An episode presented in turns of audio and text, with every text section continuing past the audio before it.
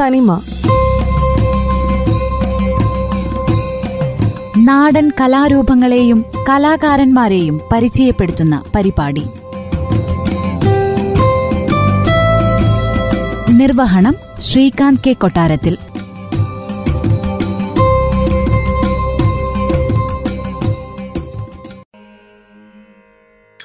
നമസ്കാരം കലാ സംസ്കാരത്തിന്റെ ഭൂമികയിലേക്ക് സ്വാഗതം.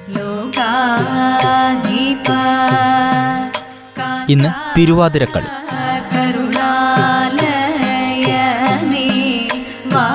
കേരളത്തിലെ വനിതകളുടെ തനതായ സംഘനൃത്ത കലാരൂപമാണ് തിരുവാതിരക്കളി. മതപരമായ ആചാരാനുഷ്ഠാനങ്ങളുടെ ഭാഗമായും അല്ലാതെയും അവതരിപ്പിക്കപ്പെടുന്ന ഈ നൃത്തം വനിതകൾ ചെറിയ സംഘങ്ങളായാണ് അവതരിപ്പിക്കപ്പെടുന്നത്. പൊതുവെ ഓണത്തിനും ധനുമാസത്തിലെ തിരുവാതിര നാളിലും ശിവക്ഷേത്രങ്ങളിലും മറ്റും ശിവപാർവതിമാരെ സ്തുതിച്ച് പാടിക്കൊണ്ട് സ്ത്രീകൾ ഈ കലാരൂപം അവതരിപ്പിക്കുന്നു. പ്രത്യേകിച്ചും തിരുവാതിര വ്രതമെടുക്കുന്ന സ്ത്രീകൾക്ക് ഒഴിച്ചുകൂടാനാകാത്ത ഒന്നായി തിരുവാതിര കളിയെ കണക്കാക്കുന്നുണ്ട്.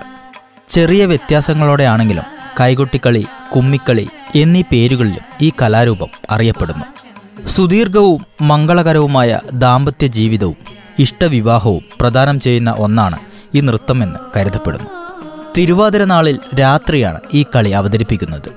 പെൺകുട്ടികളുടെ പ്രായപൂർത്തിയായ ശേഷമുള്ള ആദ്യത്തെ തിരുവാതിരയെ പൂത്തിരുവാതിര എന്നും വിവാഹത്തിന് ശേഷമുള്ള ആദ്യത്തെ തിരുവാതിരയെ പുത്തൻ തിരുവാതിരയെന്നും പറയുന്നു.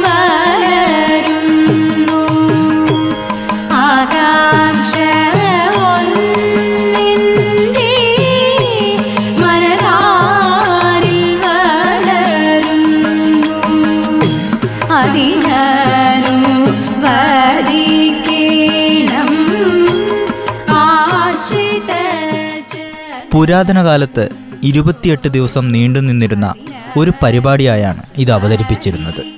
തിരുവാതിര നാളിൽ ആരംഭിച്ച് അടുത്ത മാസം തിരുവാതിര വരെയാണ് ഇരുപത്തിയെട്ട് ദിവസം. ആദ്യ തിരുവാതിരയ്ക്ക് മുമ്പുള്ള മകയിരം നാളിൽ തുടങ്ങുന്ന എട്ടങ്ങാടി എന്ന പ്രത്യേക പദ്യഭക്ഷണത്തോടെയാണ് പരിപാടികൾ ആരംഭിക്കുന്നത്. ഇതാണ് തിരുവാതിര കളിയെന്ന് പേര് വരാനുള്ള കാരണം.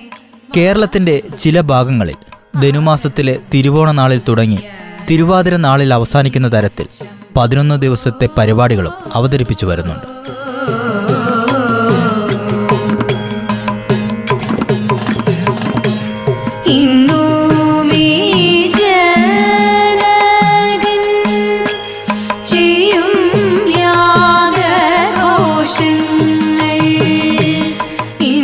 ശ്രീപാർവതി പരമശിവനെ ഭർത്താവായി ലഭിക്കാനായി കഠിനമായി തപസ് ചെയ്യുകയും ശിവൻ ധനുമാസത്തിലെ തിരുവാതിര നാളിൽ പാർവതിക്ക് മുന്നിൽ പ്രത്യക്ഷപ്പെട്ട് ഭർത്താവാകാൻ സമ്മതിക്കുകയും ചെയ്യുന്നു.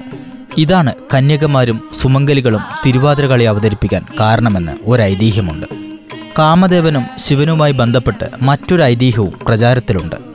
പാർവതിയുമായി അനുരാഗം തോന്നാനായി ശിവനു നേർക്ക് അമ്പെയ്യുകയും ശിവൻ കോപത്തിൽ കാമദേവനെ തൃക്കണ്ണ് തുറന്ന് ദഹിപ്പിക്കുകയും ചെയ്യുന്നു.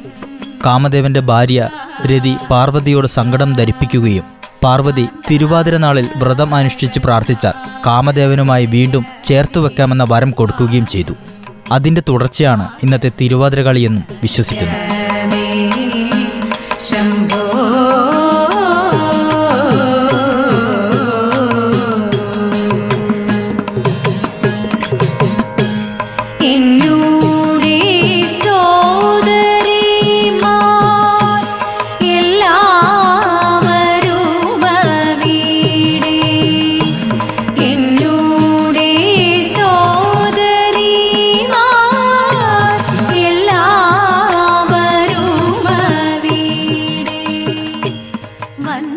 പുരാതന കാലത്ത് തിരുവാതിര നാളിൽ തുടങ്ങി അടുത്ത മാസം തിരുവാതിര വരെ ഇരുപത്തിയെട്ട് ദിവസം ഈ നർത്തനം അവതരിപ്പിക്കുന്നു.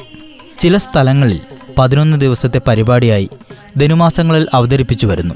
തിരുവാതിര നാളിന് മുന്നത്തെ മകൈര്യം നാളിൽ എട്ടങ്ങാടി എന്ന് വിളിക്കുന്ന പ്രത്യേകം പദ്യാഹാരം കഴിക്കുന്നതോടെ ചടങ്ങുകൾ ആരംഭിക്കുകയായി. ചേമ്പ് ചേന കാച്ചിൽ കായ കിഴങ്ങ് പയർ പഞ്ചസാര തേൻ എന്നിവയാണ് എട്ടങ്ങാടിയുടെ ചേരുവകൾ. ഇത് തലേന്ന് രാത്രിയാണ് കഴിക്കുന്നത്. എന്നാൽ ഈ ചടങ്ങ് ഇന്ന് ആചരിക്കാറില്ല. വെള്ളവും കരിക്കിൻ വെള്ളവുമാണ് കുടിക്കുക. പകൽ വീടിനു മുന്നിൽ ദശപുഷ്പങ്ങൾ ശേഖരിച്ചു വയ്ക്കുന്നു സൂര്യാസ്തമയത്തിന് ശേഷമാണ് തിരുവാതിരക്കളി ആരംഭിക്കുക. അർദ്ധരാത്രിയിൽ തിരുവാതിര നക്ഷത്രം ഉദിച്ചു കഴിഞ്ഞാൽ നർത്തകികൾ ഭക്ത്യാദരപൂർവം പാട്ടുകൾ പാടുകയും ദശപുഷ്പങ്ങൾ അഷ്ടമംഗല്യത്തോടൊപ്പം നിലവിളക്കും പിടിച്ച് വീട്ടിലേക്ക് കൊണ്ടുവരുന്നു. പിന്നീട് ഈ പുഷ്പങ്ങൾ അവർ മുടിയിൽ ധരിക്കുന്നു. അതിന് പാതിര പൂച്ചൂടൽ എന്നാണ് പറയുന്നത്. ഓരോ പൂവിന്റെയും ദേവതമാരെ സ്തുതിക്കുന്ന പാട്ടുകൾ പാടിയാണ് പൂ ചൂടിക്കുന്നത്. കുരവയും കൂടെ കാണും. കത്തിച്ച ഒരു നിലവിളക്കിന് ചുറ്റും വട്ടത്തിൽ പാട്ടിന്റെ താളത്തിനൊപ്പിച്ച് പെൺകുട്ടികൾ പരസ്പരം കൈകൊട്ടിക്കൊണ്ട് നൃത്തം ചെയ്യുന്നു.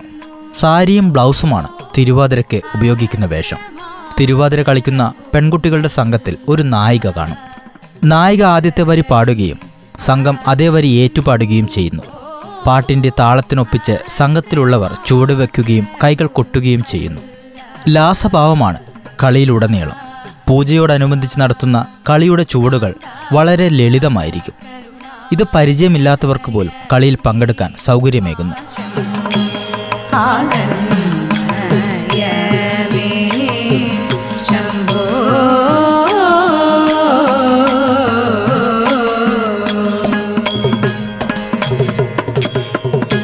തിരുവാതിരനാളിൽ രാവിലെ എഴുന്നേൽക്കുന്ന നർത്തകികൾ കുളിച്ച് വസ്ത്രമുടുത്ത് ചന്ദനക്കുറി തൊടുന്നു. രാവിലത്തെ ആഹാരം പഴം പുഴുങ്ങിയതും പാലും മാത്രമായിരിക്കും. അന്നത്തെ ദിവസം പിന്നീട് വ്രതമാണ്.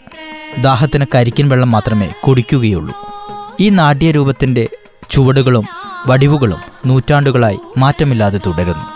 ഓണം തിരുവാതിര തുടങ്ങിയ ആഘോഷ അവസരങ്ങളിലാണ് സാധാരണ ഈ കളി നടക്കാറുള്ളത്. നമ്പൂതിരി സമുദായത്തിന്റെ വിവാഹ ചടങ്ങുകൾക്കിടയിലും ഇത് അവതരിപ്പിക്കപ്പെടുന്നു. പണ്ടുകാലത്ത് വീടുകളിൽ തിരുവാതിരക്കളി പഠിപ്പിക്കാനായി പ്രത്യേകം ആശാന്മാരെത്തിയിരുന്നു. ഈ ആശാന്മാർ ഒരു സംഘം വനിതകളെ പഠിപ്പിക്കുന്നതിനോടൊപ്പം ഒന്നോ രണ്ടോ ആൺകുട്ടികളെയും പഠിപ്പിക്കുന്നു. ഈ ആൺകുട്ടികൾ കളിയിൽ പങ്കെടുക്കുകയില്ലെങ്കിലും അവർ പിന്നീട് കളിയാശാന്മാരായിത്തീരുന്നു.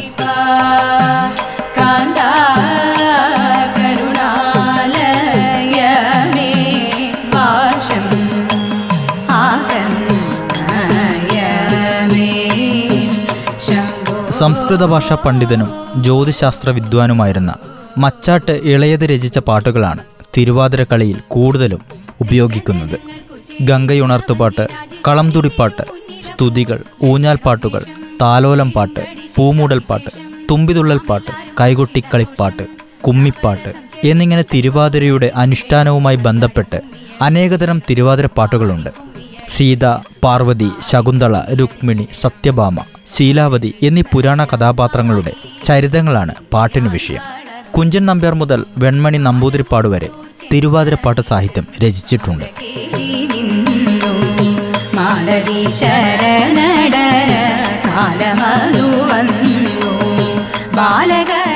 കേരളത്തിലെ പ്രധാന ആഘോഷങ്ങളിലൊന്നായിരുന്നു തിരുവാതിര.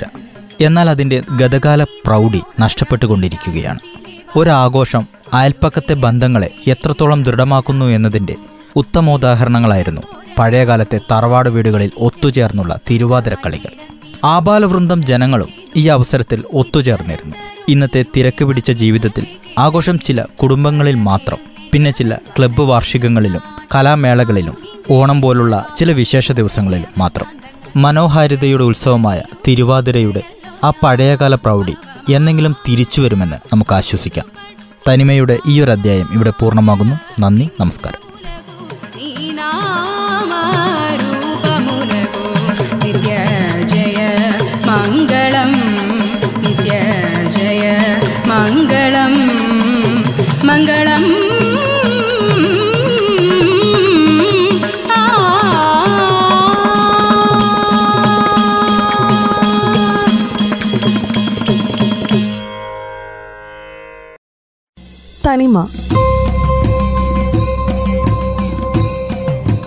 നാടൻ കലാരൂപങ്ങളെയും കലാകാരന്മാരെയും പരിചയപ്പെടുത്തുന്ന പരിപാടി.